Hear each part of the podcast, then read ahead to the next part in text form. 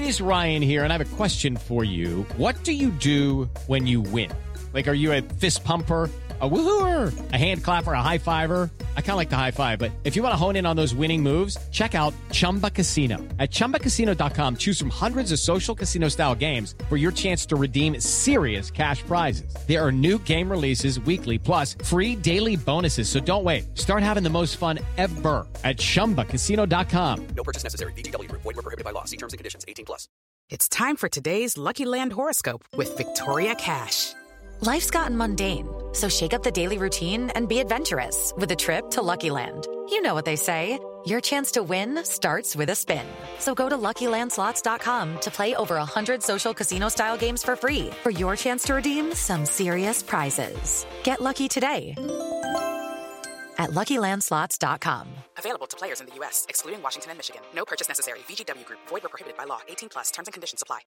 With Lucky Land slots, you can get lucky just about anywhere. Dearly beloved, we are gathered here today to. Has anyone seen the bride and groom? Sorry, sorry, we're here. We were getting lucky in the limo and we lost track of time. No, Lucky Land Casino, with cash prizes that add up quicker than a guest registry. In that case, I pronounce you lucky. Play for free at LuckyLandSlots.com. Daily bonuses are waiting. No purchase necessary. Void where prohibited by law. 18 plus. Terms and conditions apply. See website for details.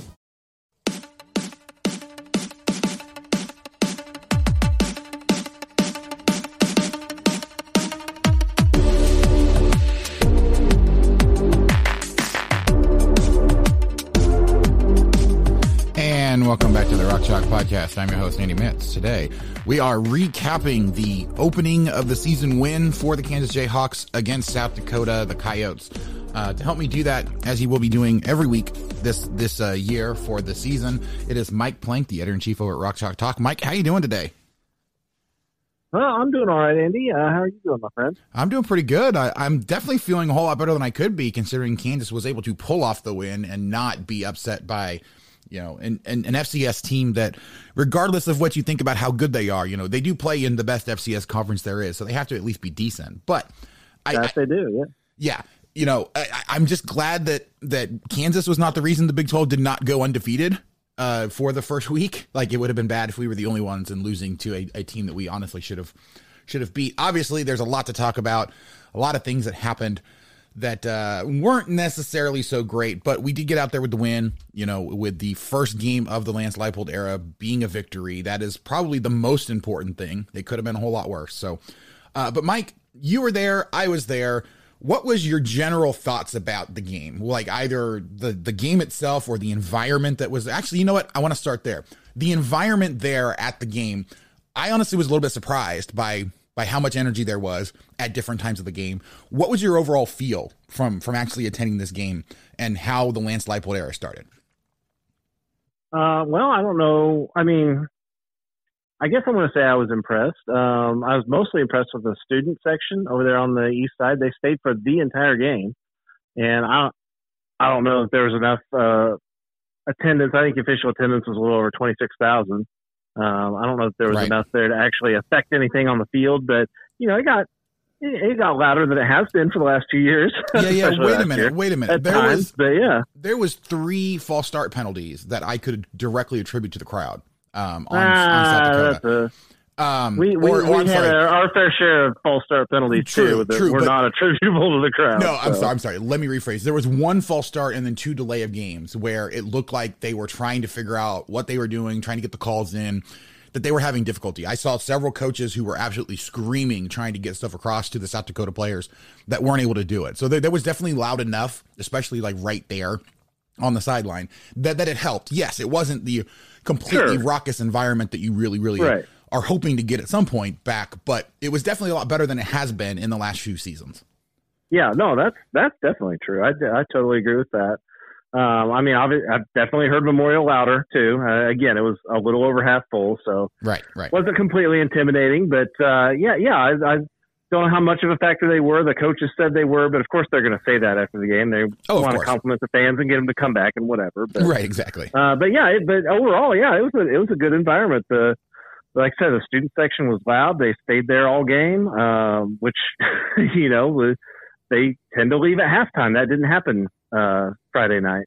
Um, and the alumni side, the you know the west side, it's it's always pretty uh, full. Uh, so you know there's not really much of a change there. But uh, but yeah, I was uh, I was happy with the environment, and and I was glad for the for the fans, and you know they they made noise when they needed to make noise, and and uh, yeah, I don't know what else there is to say about that. Yeah, yeah. I mean, you know, I, I thought having been there as recently as last season, the Iowa State game, um, you could tell it was just a completely different environment. There was a lot of excitement. There was a lot of people that were were ready to buy in, were ready to just celebrate something happening.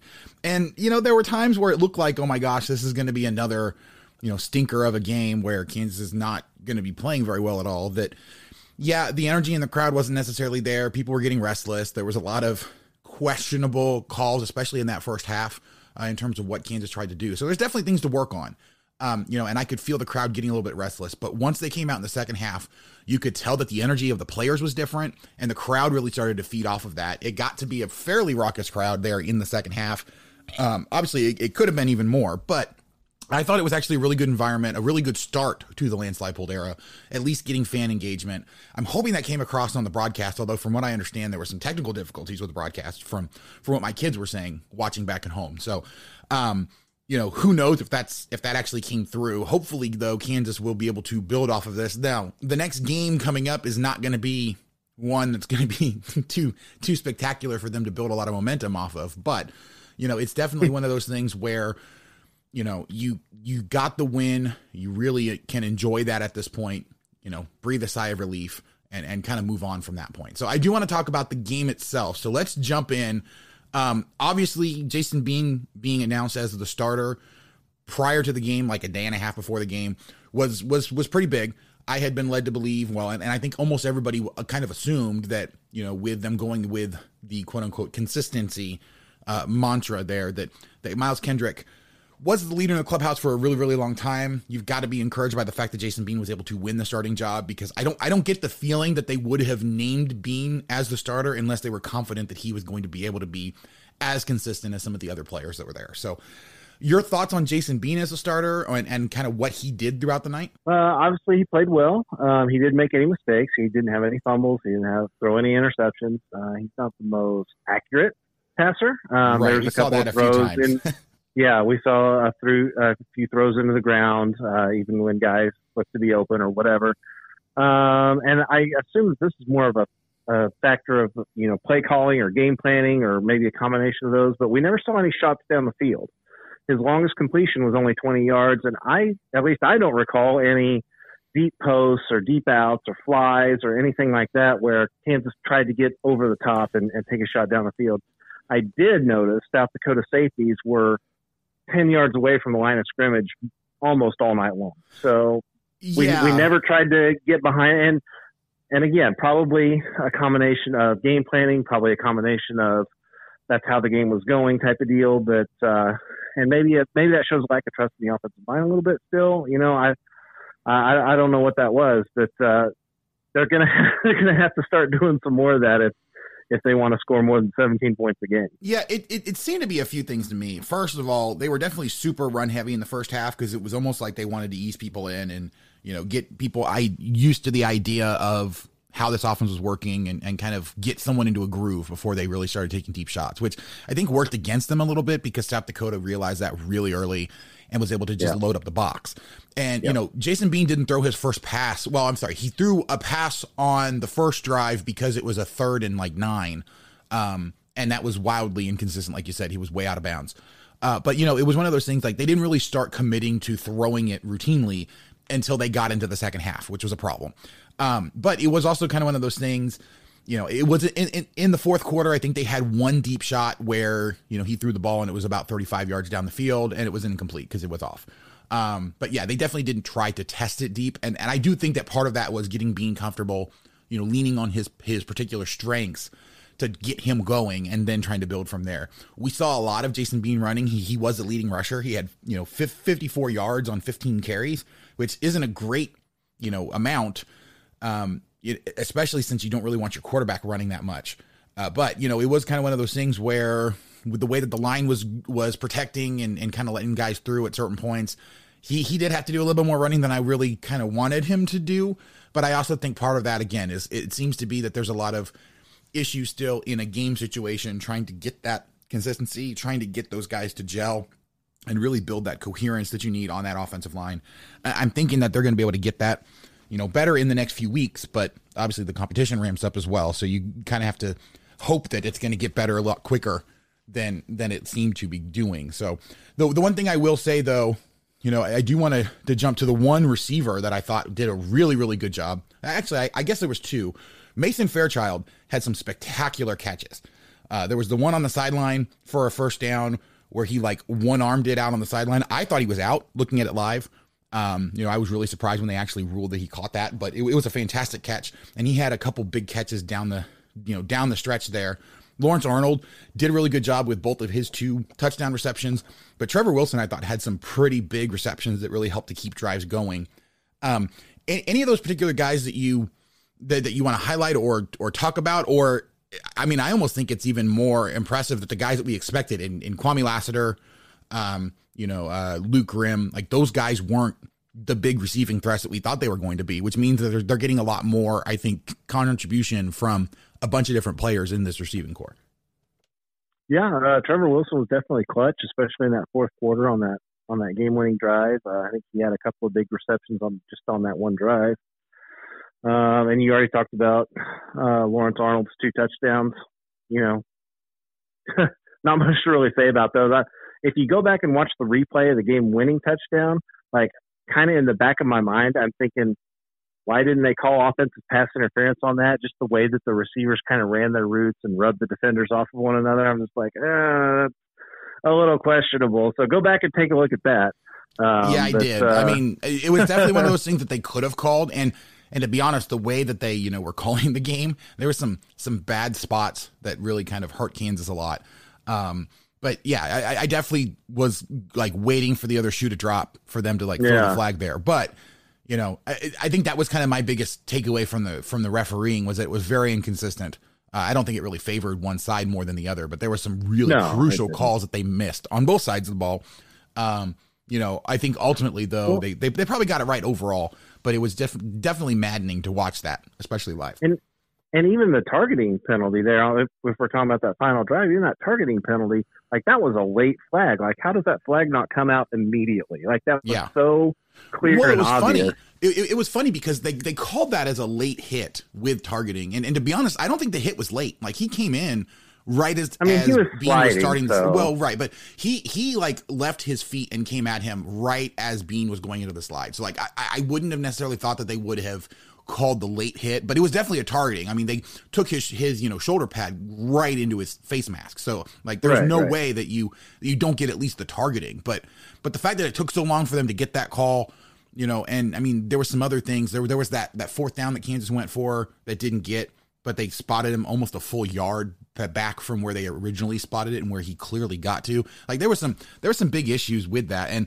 it wouldn't have been uh, like enough for me to say that they would, you know, if they hadn't won, that it was oh my gosh, the refs really gypped them. But it was definitely enough that it was noticeable during the game that Kansas benefited from a few calls. They got hurt really bad by a few calls. It was just it was inconsistent enough that it was noticeable, but it definitely wasn't a main driver for any of those for for, for the actual outcome of the game. Yeah, no, I completely agree with that. But and you know, we've gotten used to that over. right. I mean, right. everybody complains about the officials. You know, the the winning team, the losing team. Like it's it's college officiating. Oh, of, of, it is it is what it is at this point. It's it's probably never going to get any better. Well, I mean, and it was a Big Twelve refing crew, so you know, there's yeah. there's memes about the Big Twelve refs for a reason. So, yep, um, absolutely. Um, all right, so the other the other kind of big storyline, and maybe kind of for the wrong reasons. You know, I saw a lot of people talking about Velton Gardner's line, 19 carries for only 21 yards. Um, the question I have for you though is, do you think that that was well, what what do you think was the biggest contributor to that? Because I I saw a lot of different things there. It seemed like the offensive line had problems. Gardner didn't seem to be making very good cuts for whatever reason in, in some cases. But I thought the play calling was a little unimaginative for how to get Gardner involved. So do you think that one of those things was bigger than the others, or or was it just that everything that could go wrong for Gardner went wrong? Yeah, it's a, yeah, it's a definitely a combination of all those factors. Um, obviously, KU's trying to establish this new run heavy identity, right? And they're doing this zone read running scheme, and Uh, you know, they've only it, fall practice is only 20 practices. Is that right? I, I think that's right. Somewhere in there. And yeah. so you know, and you know, no spring ball, not with this coaching staff anyway. No, not with this offensive coordinator. No spring ball. They've had 20 practices to install this offense, so they're literally learning on the fly here, and so that's a factor. Um, you know, the offensive line. I mean, it wasn't it wasn't good, obviously, but I, I don't know that it was the horrible offensive line we saw last year.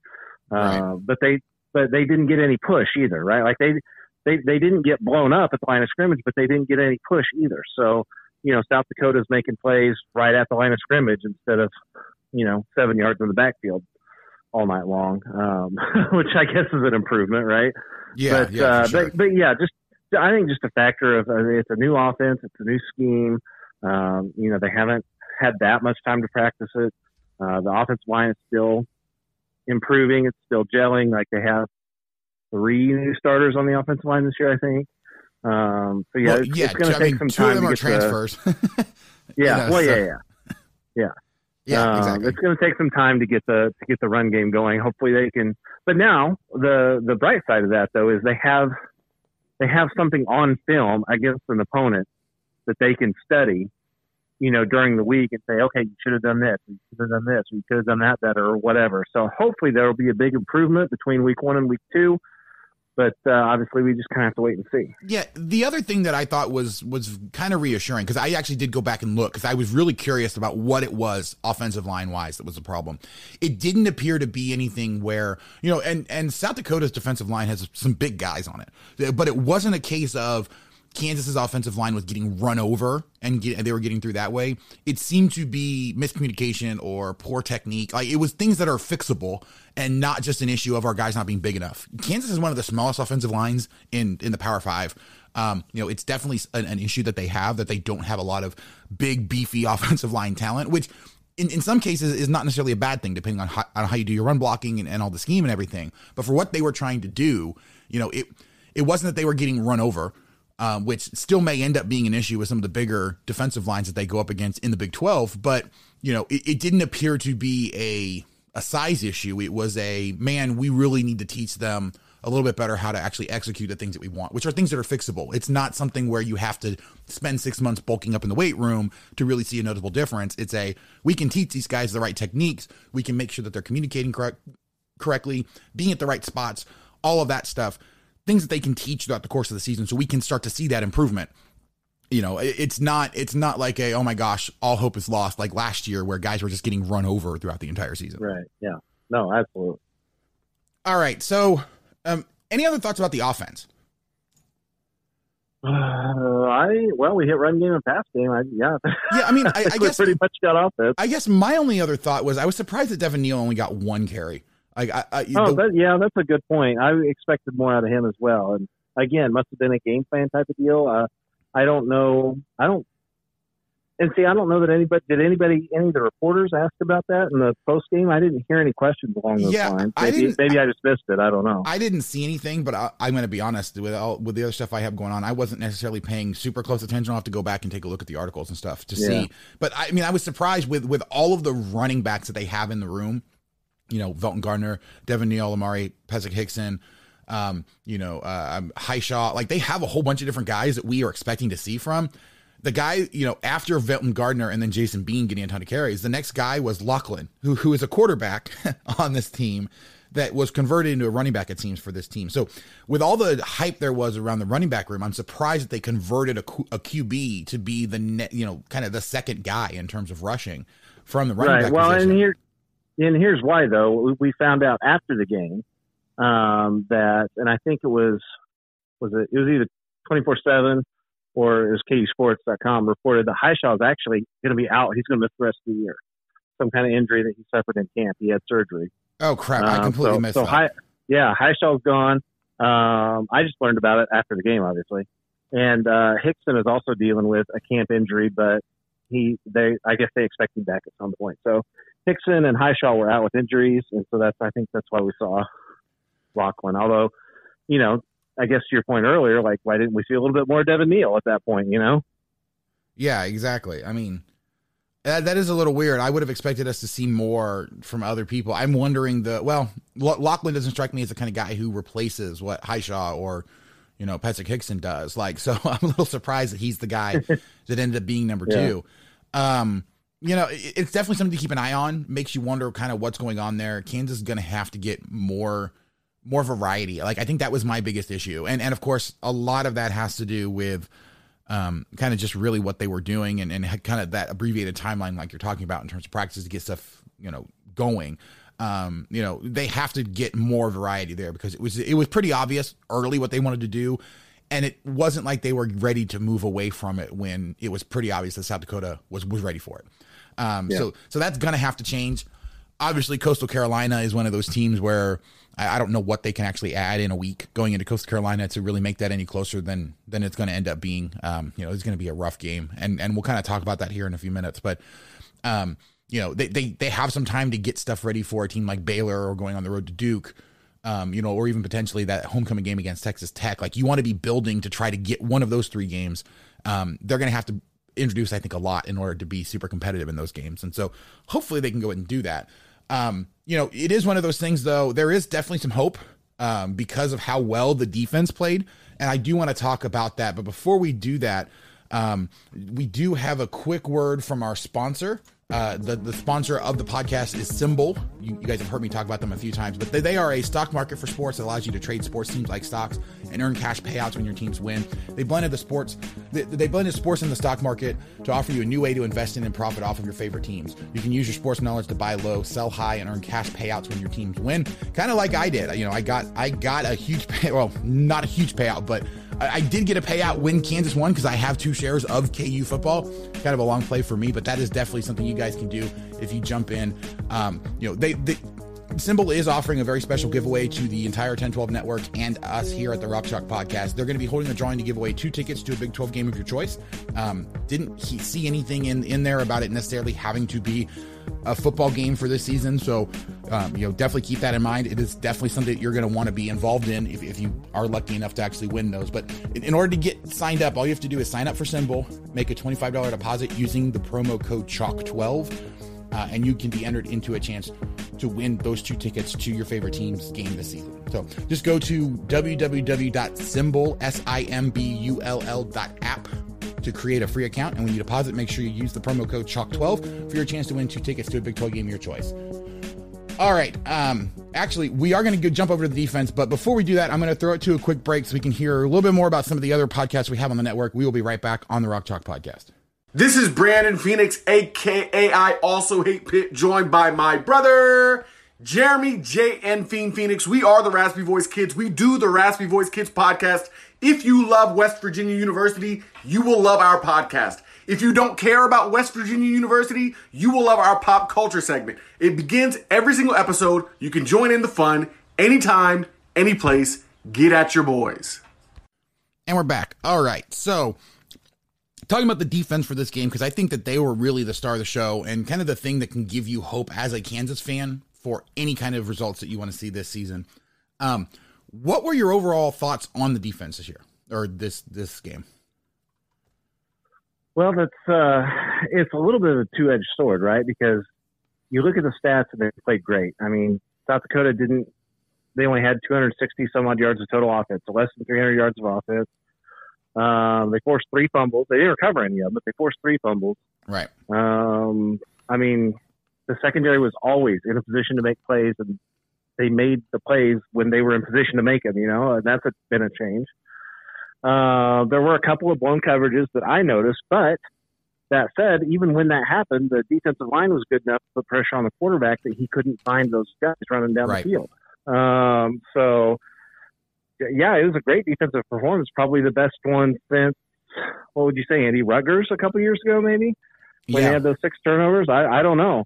Um, so yeah, there's there's that, but then there's the opposite side of the coin where oh, it's South Dakota. It's a it's an FCS team that isn't even a ranked FCS team that only won one game last year, and how good is the defense really? Well, so, I mean, and and uh, if you listen though to the to the preview, like they won one game in a spring season where, you know, they they played the hardest teams on their schedule and won one of those, and then had everybody else back out because of COVID stuff. So like it's not right. Yeah. I think their record probably would have been better if they had been able to play an entire season in the spring.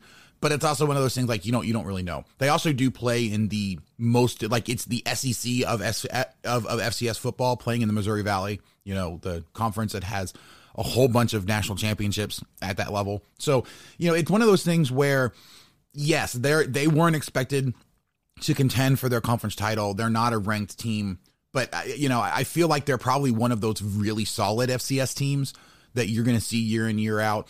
You know, they did appear to have some some more size than I really expected them to. Um, and so like, you know, it's still not it, it, still wouldn't have been an excuse if they had lost the game. Um, but you know, you hold a team like that to 14 points, you usually have to think that that's pretty good that you're going to win pretty comfortably. So like the the problems that they had I think were a whole lot more on the offense than on the defense. I thought the defense did a really good job, held up their end of the bargain. You know, especially in a brand new system like this, you know that there's going to be a play or two where, you know, something's going to happen. There's going to be some miscommunication and someone's going to get burned. It happens all the time, you know, no, no matter what level you're playing at. And so, like, I wasn't that surprised by it. Kansas was very fortunate that it didn't happen, you know, in ways that they were going to get a whole bunch of points scored on them or anything like that. So I, I wouldn't put any of this, honestly, on the defense. Um, I thought that 14 points, like, if, if, if you had told me that South Dakota was going to score 14 points on the night, I would have thought the KU would have won by two or three touchdowns. Like that's what I expected the offense to be able to do, and they just weren't able to do it. So like this was kind of an example of the defense not getting any help from the offense like they normally do until the very end of the game. And and really this defense doing absolutely everything you can ask them to do to make sure that Kansas had an opportunity to win. Yeah, and both of those uh both of those South Dakota touchdowns were on well, not long run plays, but uh, one was 25 yards, and I think the other was 29 yards. So, I mean, you know, the running back made a play, made a guy miss at the line, and then, you know, ran to the end zone. I mean, and kind of, kind of to your point just a second ago, like there's going to be plays like that that you're giving up when you're in a brand new system and a brand new coordinator, and you've only had 20 practices and whatever. And for KU to limit South Dakota to two big plays on the night like that, and unfortunately they both went for touchdowns, but that's what gave Kansas the opportunity to win the game, just like you said. Right. Well, you know, and and it was one of those things too. The running back that you know that actually got both of those big runs for the touchdowns is a Kansas guy, Travis Theis. Uh, you know, he he actually yes. did come from Kansas. Um, you know, and so this was a big game for him. He was going to be amped up. You figured he was going to make a play or two, especially since he's one of their better running backs. And so I was fully expecting him to have a play or two. You know, he got his his plays, and they just happened to both be touchdowns. And so it's definitely one of those things where, you know, I'm I'm uh I wasn't necessarily too shocked by it. I wasn't necessarily too upset by it, but it was one of those things where it would have been nice to have a little bit more of a cushion at that point so that you didn't have to worry about that being, you know, potentially Kansas losing if they didn't get that late touchdown that late touchdown there. Right. All right. So um any any particular players though that really stood out to you from the defense? Uh, I heard OJ Burroughs' name called several times. Uh, he had a couple of uh, rather impressive, I thought, pass breakups. Um, and then uh, Kenny Logan, I think he tied for the team lead in tackles, and then he also had that huge 83-yard uh, kickoff return, uh, which right, unfortunately sure. we couldn't score on. We turned the ball over on downs after that, even starting in the red zone. But uh, like the kickoff return was huge, and like I say, he led the he led the, tied, I guess, tied for the team lead in tackles with I believe it was seven. But right. yeah, he was huge, and then uh well, Kyron Johnson's strip sack was a big play too uh, like I said, you know, even even when they had guys open down the field, the defensive line did just, especially the two DNs, Kyron Johnson and Malcolm Lee. Um, they were in the backfield all night long. They were pushing the quarterback out of the pocket. They were harassing whatever, and they kept him off balance just enough uh, for the for the secondary to recover. And and uh, but yeah, I think OJ Burroughs probably stands out the most uh, just just on my end, just on the on the couple of, of uh, pass breakups that he had. Yeah, I mean to to kind of add to additional people, uh, especially along that defensive line, Caleb Taylor had a really really strong showing. He had two tackles for losses. Um, you know, those actually were his only two tackles, but it was it was two big plays to kind of keep them uh, to to keep South Dakota from really getting anything going. It was in that string, uh, if if if I remember correctly, it was in that string of plays where Kansas was just shutting South Dakota down you know, play after play after play. Um, and so it was it was a really good way, I think, to keep the game from getting out of hand while Kansas was still struggling. Um, but you're right, like those were the guys that really I kind of highlighted with with Kyron Johnson, played phenomenally on on the line there, was in the backfield all the time. Same with Malcolm Lee. Um, but you know, yeah, OJ Burroughs was was great. Jason Gilliam did a really good job coming in at safety quite a bit. Um, you know, you didn't really hear at all um, from from some of the corners. Like the corners weren't really involved too much, and I think part of that was the ability of the quarterback for South Dakota to actually get the ball to the wide receivers out there. And then I think the rest of it was just the fact that, you know, there really wasn't a whole lot of opportunities for them to make tackles because the ball didn't really come their way very much. And so, you know, I I I didn't hear anything about Jacobee Bryant or any of those guys, like the guys that you were expecting to actually hear from. Um, but really it's just because the ball was never really out that far. Most of the you know, most of the successful plays for South Dakota were runs or quick passes over the middle. That's why Gavin Potter was also tied for, you know, the lead in terms of tackles because he had a really, really big night. I thought he did a really good job of keeping South Dakota from getting consistent plays over the middle, you know, for big gains. Um, he was in on a lot of those big hits and a lot of those big stops that they had there. So, um, yeah, well, the South Dakota quarterback only completed 10 passes on the night. So, right. Yeah. Makes it kind of hard. That's, yeah. Yeah, yeah. So I mean, you know, it was it was definitely one of those things. It was a super run heavy game. Uh, I'm glad that the weather held out, but uh, you know, it was definitely one of those things where there's not a, a gigantic amount of stuff to feel really good about, but it was a, a good, you know, start of the foundation win. Something that you can kind of say, okay, we got those, you know, pregame jitters out of the way. We have the first win under our belt. Now it's about time to go try to find one more so that we can get the over on the season. Like I think that's the big expectation. Like everyone expected them to win this one and then anything they won after that was kind of just gravy. You know, this team is hungry for more. You could tell the way that they celebrated, the way that the students celebrated with them, that this was a really, really big win. It's going to build a lot of confidence. The question is just going to be how long is it going to take for them to kind of turn that into something that every fan can get super excited about and start to see that progress moving forward.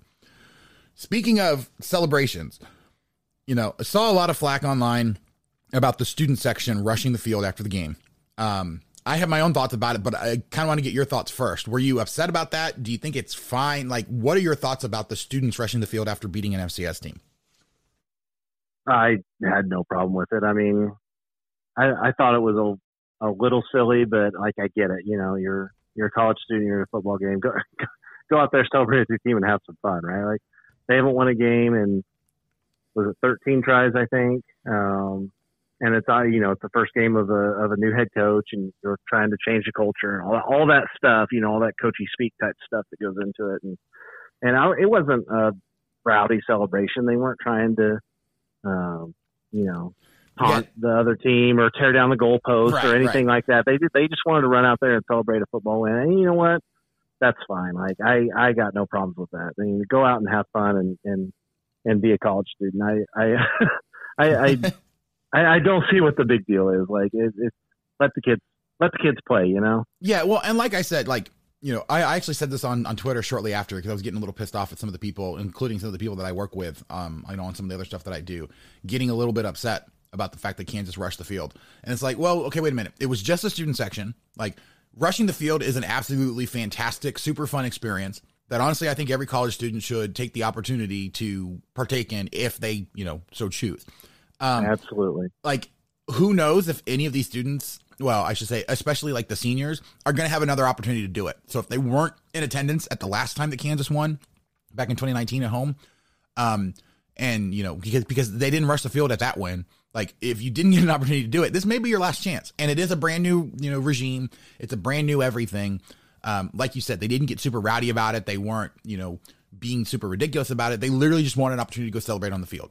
I remember when I did it you know, I did it with that huge win over K State that kind of broke the streak that we had against Kansas State. Um, I actually still have the pictures from that. Like it was an absolutely phenomenal, you know, a, a, phenomenal time. I really enjoyed it. Um, you know, I've done it before, so like I didn't need to go rush the field again, but I completely understand the students wanting to do it.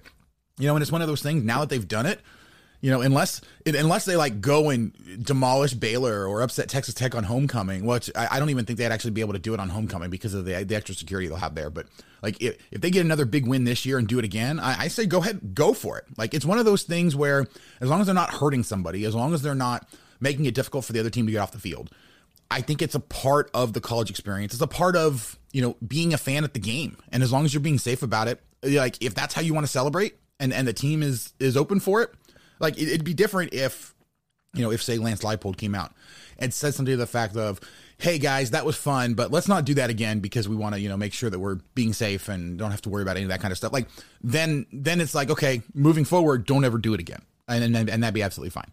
But it's what, you know, it's, it is a, a great way to celebrate. It's a lot of fun. I think anybody that wants to do it that isn't, you know, stick up their butt saying, you know, we're, we're so much better than this. It's like, no, no, we're really not. We're all fans. We have so much fun doing this.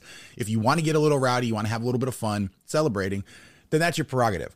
You know, that's probably the biggest thing as I'm getting further and further along and having done this for, for quite a while. Like that's the thing that kind of bugs me the most is where, you know, people are trying to tell other fans how to be a fan. Like as long Right. as you're not Yeah, being, no, absolutely. as long as you're not being a jackass about it, like Yeah. do whatever you want to celebrate your team. Like that's that's the entire point of this. So Well, and I thought you put it. I thought you put it really well on Twitter, where you said something along the lines of people don't get to laugh at KU for being bad, and then pick against them in a game that they're supposed to win, and then get mad when their fans have the audacity to be happy about winning. I really like that Right. line, the audacity to be happy about winning. Like that was that was just perfect. I, I really like that. Yep, yep. And and now we have an episode title. So There you go. but yeah, no, I mean it's it is one of those things though. Like you talk about how bad this program has been for so long, right? Fans need a reason to be excited, and yes, you know there's a big difference between excitement for a coach like Les Miles coming in and thinking that you're on the way to get things turned around, and being super happy about a big win in the first, you know, the first game of a coach that everybody agrees is a world class coach who has the ability to get this turned around. Who knows how long it's going to take, but he has what it takes to actually do it. So seeing something happen early in the season where you at least now have that glimmer of hope that, hey, it's not perfect. There's a lot of problems that still have to be ironed out, but he at least showed the ability to adapt throughout the course of the game, do what they need to do to finally pull a win. Like that is a big deal for Kansas fans. It's a big deal for the fan base to get back involved, to really start building excitement. And we've talked several times like this program cannot be successful without the fans buying in. And so if you have to have a few quote unquote embarrassing shows of fan support like that, I'm all for it because it'll get fans excited. You can, you know, get a lot of the fans kind of upset about people getting upset about them being happy about it and get more involvement that way. Do whatever you have to do to get this program resurrected because it is super important right now that this football team gets good again in the next few years to at least be competing for bowl games to be a respectable team because who knows what all this expansion stuff is going to bring or what realignment is going to bring down the road. You've got to get this program fixed as soon as possible so that we're not left behind when all of that rearrangement happens. Yeah, and I think a little bit to your point, just regarding, um, you know, the state of the program and where we've been and where we want to go. Like, you never apologize for winning, even if it's three points over a mid-tier FCS. You never apologize for winning or how you won or anything like that. And similarly, when you're in the, when you've got the state of a program that we have, you don't apologize for rushing the field either. You go out, you get a game, you go out there, you have some fun. Right, right. Usually the argument against rushing the field is like, act like you've been there before. Well, guess what? We haven't. like, if, if you think about it, the students that went and rushed the field, the last time that this Kansas team was good, they were still in elementary school. Like, that's how bad it's been. Um, and so, like, they haven't been here before. Like, let them enjoy it. Let's have some fun and let's get ready for next week. So, all right, let's let's look ahead to next week because obviously playing Coastal Carolina, a ranked Coastal Carolina team who absolutely slaughtered their first opponent, doesn't give you a whole lot of hope that they, that Kansas can go in and pull it off. And to be honest, I'm not sure what I was thinking letting Scott Jason come on the on the show and talk about how Coastal Carolina might be a trendy or a you know sneaky uh, upset candidate for Kansas, um, and not really seriously challenging him on that. But it is definitely one of those things where Coastal Carolina looks to be rolling. We get to go out to Conway, South Carolina, to go you know to finally play out there when we should have played last year, but um you know so it's one of those things where like are you actually expecting anything like what what would you consider to be a successful trip out there for kansas Scoring more than 17 points. Uh. I mean, this game, this game has you know 52 to 14 written all over it. So anything better than that is a is a successful trip. yeah i mean i don't know that there's a whole lot to do in terms of breaking it down at this point we are going to be speaking with uh, joe cashin um you know play-by-play guy for coastal carolina we spoke with him last year to preview the game uh I, you know i already have it lined up to speak with him again uh, so that episode will be out on Thursday. So we'll get a full a full preview of that before we get go or before we actually have that particular game. But um, you know, this is this is an opportunity I think for Kansas to to really get an idea of just how far they have to go.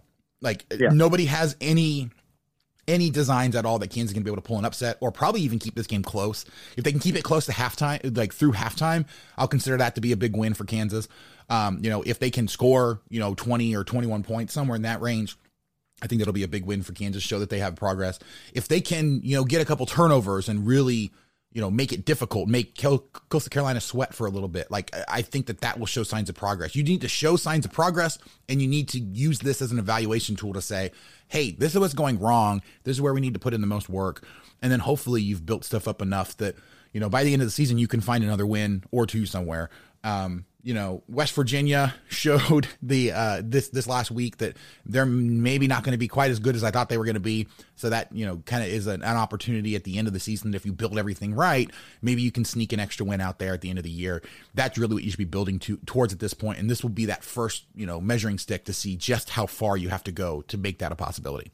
So yeah, I, I think last year's game it was twenty eight to three before you could blink, and um, if they could just if they could start off a little better, and I, you know, I'll take a look at Coastal Carolina myself here on RCT here in a couple days. But if they can start off better and and take care of the ball, which is what they've been preaching all fall, right? Take care of the ball. Right. They didn't have any turnovers in week one, and and they, you know give themselves a chance going into halftime and see what the second half holds. You know, maybe maybe we make a little progress here and and uh, and have a have a decent game at least for the majority of the game. But yeah, I don't I don't. I haven't seen a line for the game yet, but I, I don't expect it to be a a very close final score. Yeah, I haven't actually officially seen one yet, but I, I believe no. I, I, think last I saw that uh, Coastal Carolina, I think was like a twenty three point favorite or something ridiculous like that. Uh, I'll have to see if I can pull it up here real quick. But yeah, it's definitely one of those things where, um, you know, I would be shocked if Kansas can actually keep it that close. Uh, oh no, I'm sorry. It's a it's a right now Coastal Carolina is a 26 and a half point favorite over Kansas. Oof, um, as taping. Touchdowns. So yeah. yeah. basically if you can keep it if you can keep it within three touchdowns, then that's got to be a big win. So, um, all right, well, Mike, uh, real quick, actually, you know what? We'll probably wait um, until next week to actually talk about this. One, because I don't know that we're going to have as much to talk about after the Coastal Carolina game, and two, the story is still kind of ongoing.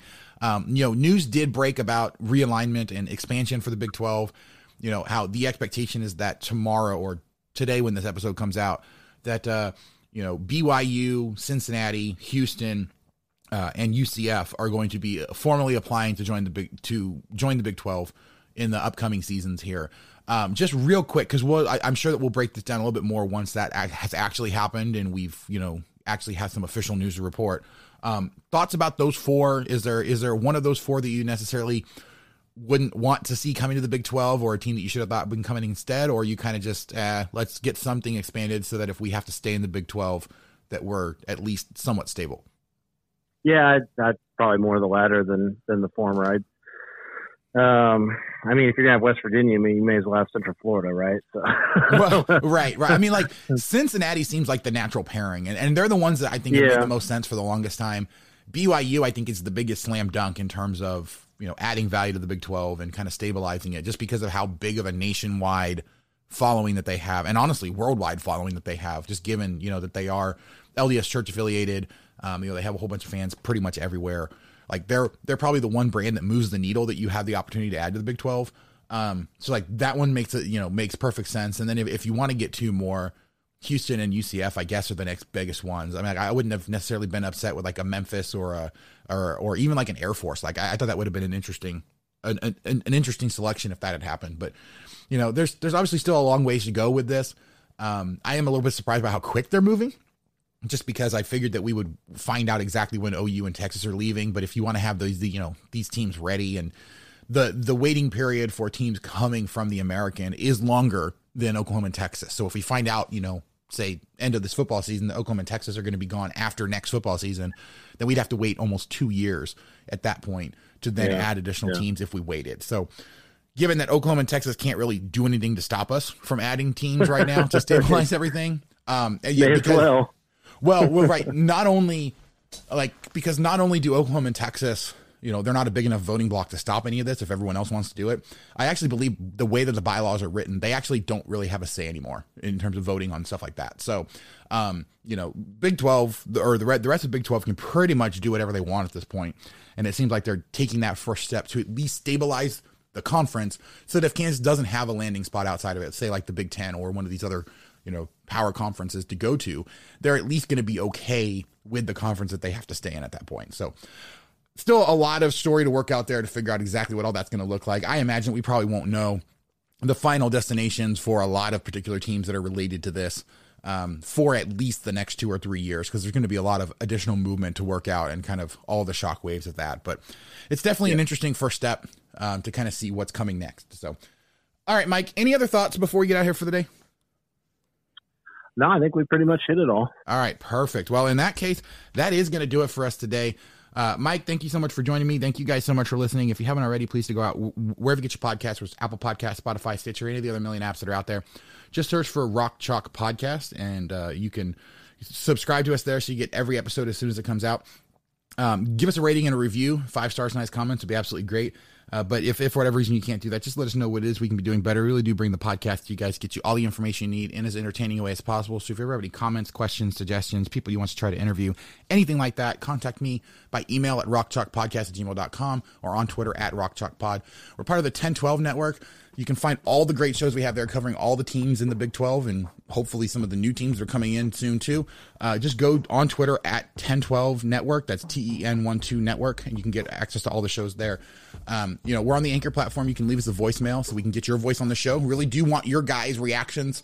Um, you know, any kind of things that you want to talk about, questions or anything like that, just go to anchor.fm slash rock dash chalk dash podcast slash message. You can leave us a voicemail there, and I promise we'll get on the show. Didn't really get a chance to do uh, an, an, update on the Olympic sports. There actually are still a few things going on while we're recording this. I'll make sure that we actually get an update, whether it's a separate episode sometime in the middle of the week um, or at the beginning of our next episode. But we'll get all that information to you guys because I definitely want to keep track of all of them. But that's going to do it for us today. Thank you guys so much for listening. Go out and visit our sponsor SimBull, at S-I-M-B-U-L-L dot. Sign up using the promo code CHALK12. We will see you guys next time on the Rock Chalk Podcast.